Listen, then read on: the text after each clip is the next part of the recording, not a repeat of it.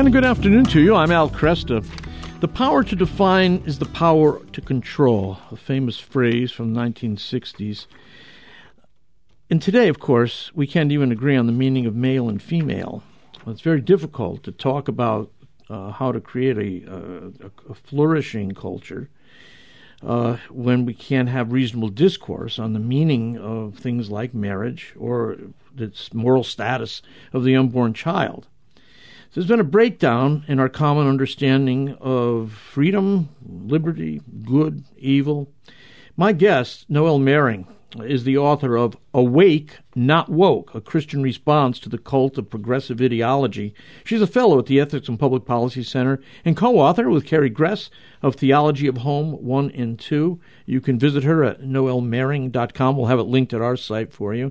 And you'll be able to see her live tomorrow, 7 o'clock, at St. Pat's Church in Brighton. So, again, Holy Spirit Catholic Church in Brighton. Let me change that note here. But you'll have a very good presentation tomorrow. We'll mention it later, too, and we'll have it posted at our site at avemariaradio.net. Noelle, good to have you with me. Thanks. It's great to be here with you. Yeah. Awake, Not Woke. Let me just ask an autobiographical question here. Why this book and not another? That's a good question. I started writing about the woke movement around 2017, 2018, and I've always been interested in how politics affects our understanding of far more than what it seems like it's going to affect. And I think increasingly politics is trying to answer questions that it has no place answering. What is a human being? What is a woman? What is a man? What is the purpose of our life? Why are we living? What are we here for? Are we here to serve ourselves or to serve another? And so it seemed to me that that land grab was really affecting people and deeply and far more than politically, but actually how they're going to live their life, whether or not they're going to remain in the faith, whether or not they're going to find Christ. Mm-hmm. And so it seemed to me that that was a pressing question. And after writing a few articles about it, I proposed the title to my publisher at TAN, and they greenlit it. Yeah, very good. What do you think has happened? Is it that the absence, as people have grown more secular in their thinking, they haven't lost the need to tell a story about the way history is going or what progress is or what kind of people we ought to be? They still have to fill in all those blanks. I always get a kick out of people who think religion and politics don't have anything in common. I mean, what's a human being is a fundamentally religious question. We used to answer that question by a broad reference, a biblical reference to human beings are made in the image and likeness of God. And even if a person wasn't a Christian, they're operating within a social environment which looked upon human beings as, in many ways, a finished product. They weren't just in the middle of a new evolution to something. So do we have this movement, progressive politics movement, is that a way of trying to fill in those basic worldview questions that used to be answered by Christianity, or is it something new? Yeah, I mean, I think it's sort of as old as the fall of man in a way. Ye shall be as gods. I really do think this is a self-deifying sort of movement. And like you were saying, we are religious people. We're made for religion. And so when we try to eradicate it, we just relocate those instincts to something else. Right. And I think any kind of ideology that promises that we can re-engineer society where everyone will be happy, where we'll have some sort of utopia, is going to be a society that creates a religious fervor against dissent and trying to silence dissent. The hunger for the kingdom is what it is. Yeah. But there's a couple things going on. I mean, I also think that the ideology has been really, and the movement's been really effective at conveying its messages in ways where you don't even understand you're shifting your worldview. It's just in the movies, even children's movies. I write in the book about, several children's movies taking my own kids to see and realizing, wow, they're just getting indoctrinated, in some subtle and less subtle ways, but reorienting the way they saw what was their purpose in life. Who's the hero? The hero, more and more, is the person who embraces how much of a societal freak they can be, rather than embracing some sort of courageous tale. And so I think all these things combine to create a default way of thinking. But then also we have simultaneously and as part of it, the sexual revolution, which has left us with generations of people who are deeply, deeply wounded. and don't know how to trust, don't know where they belong. They don't have a sense of security and significance and loyalty that a proper family life gives you. And so they're rightfully searching for that. And this ideology comes in and says, let us answer those questions and those longings of your heart, but let us answer them in a way that exploits your wounds, not heals them. Yeah. So you want to belong. You want to feel unique. Here's a unique identity. You can be an LGBTQ. You can be a non-binary. You know, these are all ways of giving a person a unique identity, mm-hmm. which they should have in the familial relationship with our Divine Father as well as our human family. So it really takes a lot of those social pathologies and real hurts and exploits them for the sake of revolutionary social reengineering, and that amplifies and builds and exacerbates everything that's been happening all these generations. Who benefits from this woke movement? Well, I mean, I think like most utopian ideologies, it ends up being fewer and fewer people, right? Yeah. And an increasing elite group of people with a bunch of people who are real believers and end up kind of being burned in the meanwhile. So, it benefits people who are gaining power, and it benefits the powerful. And that's what's one of the ironies of it, is that it's really it's ostensibly for people on the margins, but it ends up being preserving the power of the most powerful. Yeah. I remember I graduated from high school in 1969, so I was very aware of the political turmoil of the period. And I can remember people standing up at rallies and saying, using phrases like power to the people. And even then I'd say to myself, well, what people? I mean, if you have to say that, you must mean that some people are not here, that you're working against. So it's a way, there's an attempt to define your movement as the next great wave of history. We're going to be in charge. What do you see? So America has a long history of race problems, and we've seen the progressive ideology movement exploit that. How do you stand against this when you know that our history is being exploited for the purpose of personal political gain? Yeah, that's a great question. I mean, I think that one of the ways that's most compelling to people is that it's grabbed the mantle of, in order to be for justice, you have to be an ideologue in this manner. So if you want to be against racism, which all reasonable, goodwill people want to be against racism, then you have to apply it in this very particular way now. And it's a really, really different from, for example, Martin Luther King Jr. would have identified, where he centralized the common humanity of the human person. Yeah. That's why we are brothers and sisters. Yeah, now that's what gave him such moral leverage. That's right. And now there's been a shift where we are no longer defined by things that unify us, but rather we're defined into division. Who is an oppressor? Who is an oppressed? It's a really contra gospel message. So, for example, I talk about in the book how in the faith we know that we're defined by the love of God, and that gives us a mission to go out and spread to people the good news that they are loved.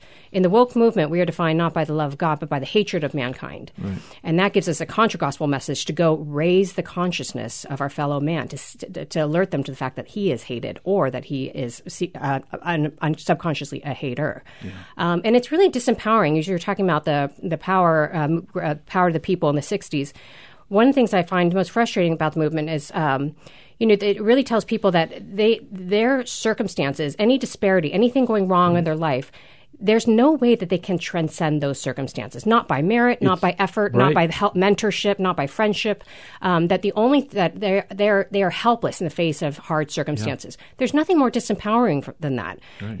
And so the only option you have then is to despair and then be enraged. Yeah, I mean, the only answer is revolution, right? To overthrow the establishment, which Americans don't really like that idea. I mean, it's even our own quest for independence doesn't really line up with the revolutionary ethos of France at that time.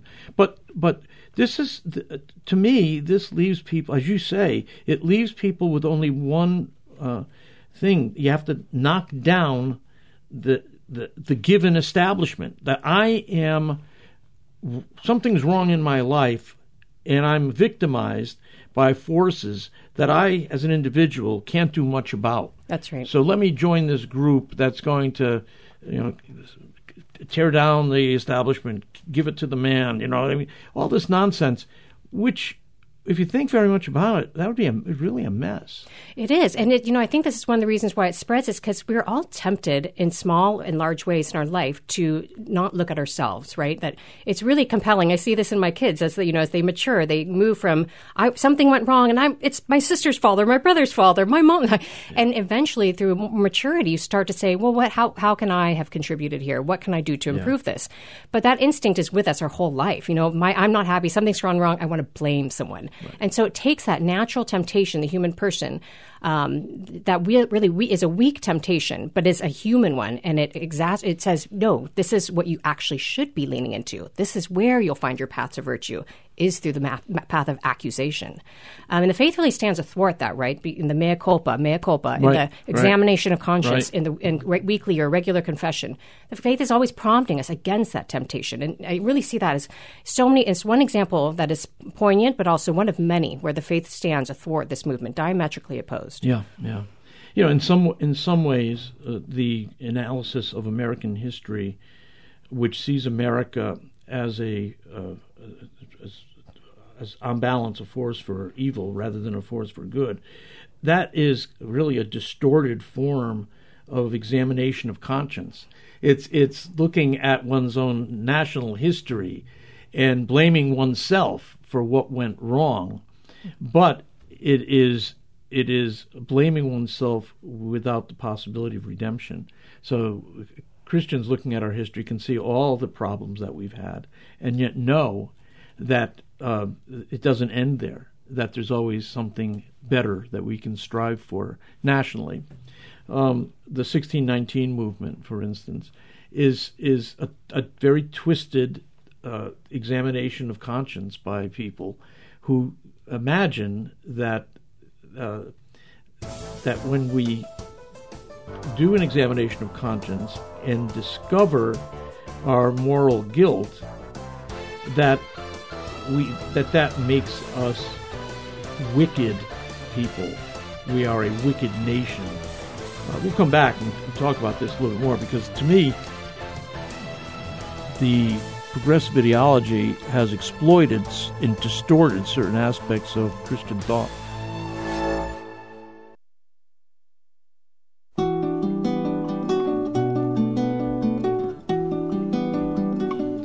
And good afternoon to you. I'm Al Cresta. With me is Noelle Mering, author of Awake, Not Woke, A Christian Response to the Cult of Progressive Ideology.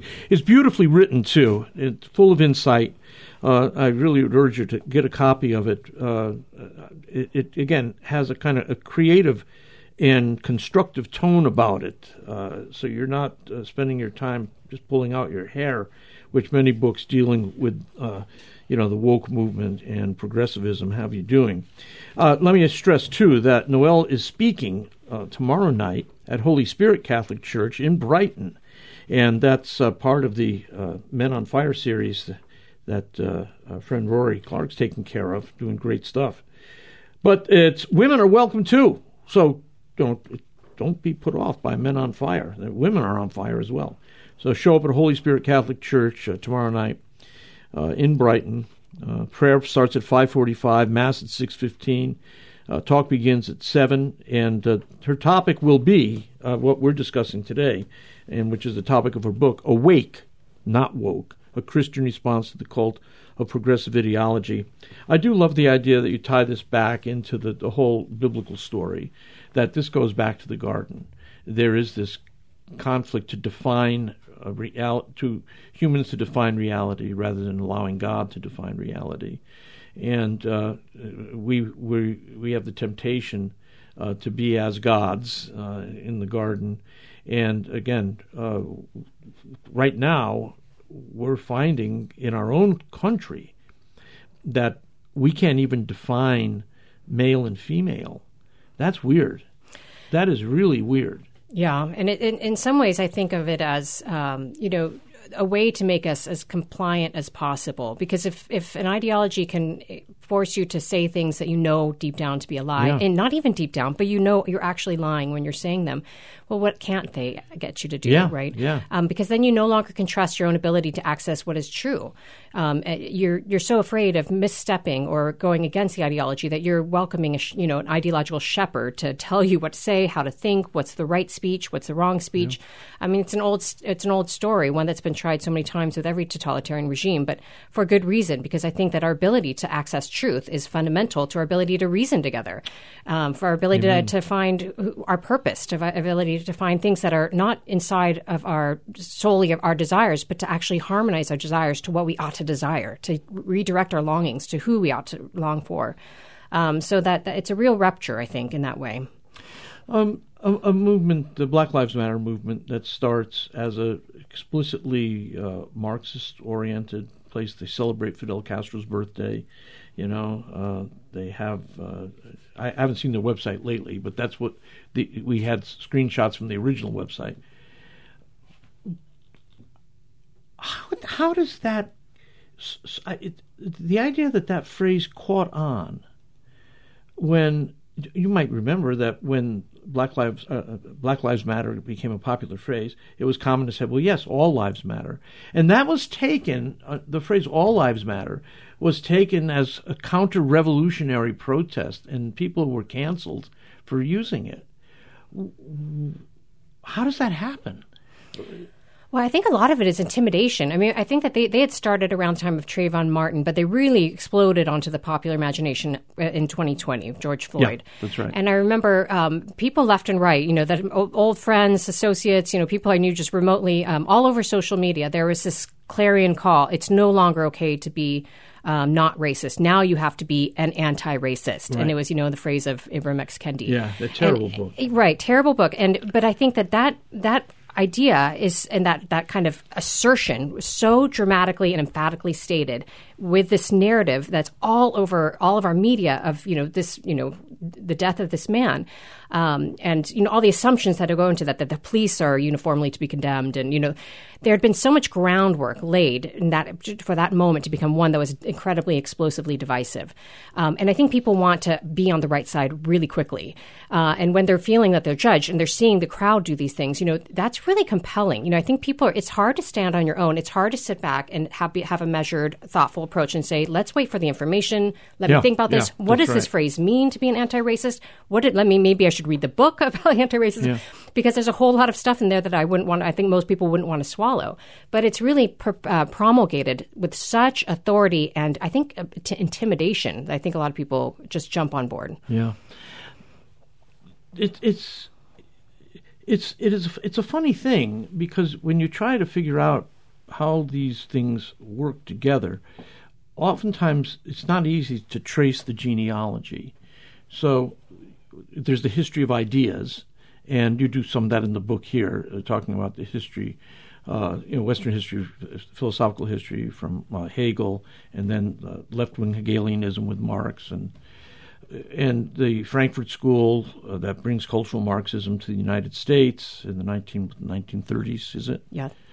All that is fascinating to me and very important.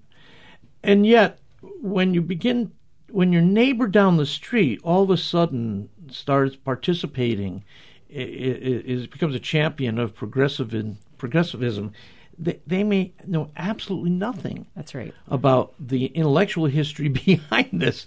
And the reason I know this is because I've tried to tell people why they think what they think. Yeah. And, of course, that they say, that's not why I think that. They tune it out. I'm not reading Karl Marx. I'm not reading Margaret Sanger. Right, exactly. I'm reading Cosmopolitan Magazine and watching Friends. Yeah, right? Yeah, exactly. But, and that's why it's so important to be able to meet people where they are in this kind of thing.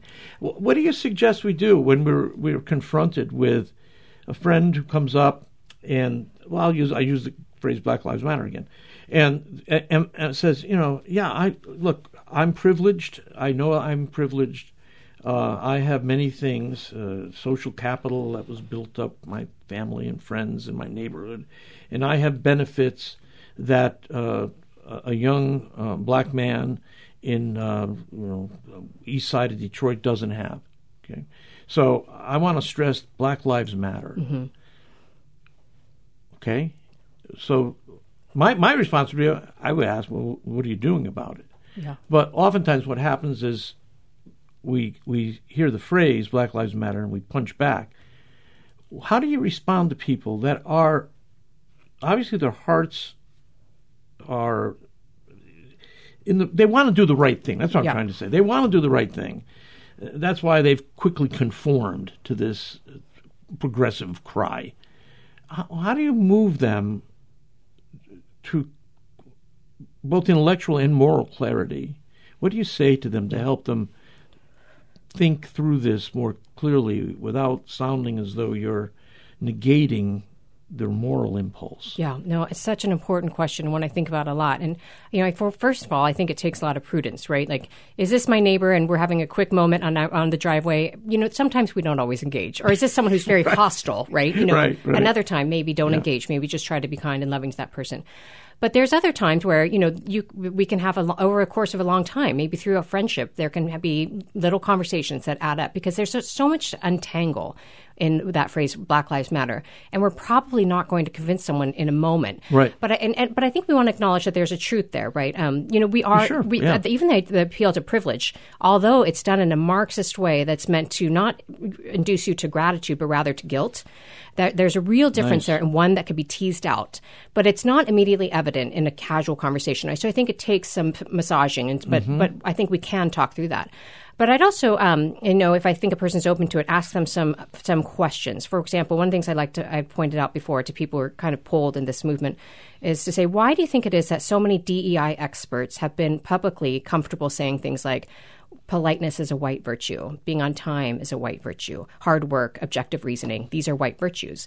They think they're saying something empowering to Black people, but I have Black nieces and nephews. What is that going to tell them? Right. They're less likely to be on time or to work hard or to be objectively reasonable. Yeah. You know, these are incredibly racist things to say. And that really pulls someone up short because they usually haven't heard about these, you know, the implications and the more the radical statements. And so it can give them pause. Interesting. Also, you referenced the belief page that they've now wiped. But why did Black Lives Matter say that part of their belief system or beliefs pages where page said, we want to queer the culture? Yeah. We want to disrupt the nuclear family. You know, what does a movement for racial justice have to do with queering the culture? So just those sorts of questions can leave someone questioning their own beliefs. Yeah. You're younger than I am. Are you hopeful for the American future? I am an optimist by nature. For one thing, I am hopeful because I do see this fundamentally as a spiritual battle. And so we have all the means in our toolbox in fighting this battle, and we have our victor. So I think, you know, it's insofar as we devote ourselves to fighting it and that level through intense prayer, I think that commitment will bear much, much fruit. And I have real, true faith and hope in that. But secondly, I think that the movement really doesn't have much to offer. It's destructive and can only offer despair and nihilism. What we can offer is the whole longings of the human heart. You know, that's what the faith offers you. And so people want to live deeply human lives. Everyone is made to live for love, right? And they're not made for despair. And so the choice becomes stark, really, ultimately. Do you want a life of destruction and despair, or do you want a life of everything you ever could have hoped for? Right. He is inside of all of our human longings. And so insofar as we can indicate to people and reveal to people, sometimes without even words, the fulfillment that is to be had in Christ, then that's a convincing argument in of itself. Yeah. No, that's wonderful. I think it's important to remember that these people are not our enemies. You know, they may be our opponents in certain political matters, but they're not our enemies. There is an enemy that we have, and we have ways of fighting back when it comes to spiritual warfare. But you sound like you still believe that words matter and that conversation can persuade. I do. I mean, I think that you maybe not with the most intensely radical in the movement, but with your woke neighbor down the street, you know, your woke cousin, you know, I think that most people don't see the full implications of the movement. And so one of the things I remind myself is I want to fight the revolution and I want to love the person. Yeah. And I think that we can do both. Yeah. Yeah. Very good. Have you probably have seen statistics dealing with the, you might see victims of the sexual revolution, that this movement that was supposed to be so free and liberating and opening us up to deeper erotic experiences. That whole thing has created so much scar tissue on the soul, and as well as disease and the spread of disease. I just saw statistics. What was it, Bryant? The numbers on new STD numbers came out, and there was just radical rise in syphilis. You know, crazy stuff. Yeah. How do we? I'm frustrated because I've watched this for years, and I can remember when the divorce revolution started, and everybody said, "Well, you know, divorce is necessary because you know you don't want parents fighting in the home. It's better for the kids this way," and it was all thought that divorce would have no deleterious consequences. Eventually, in the 1990s, the late 80s, 1990s, the academicians began to look over the social science data and realize, wow, we have a problem here. Adult children of divorce really have been damaged by divorce.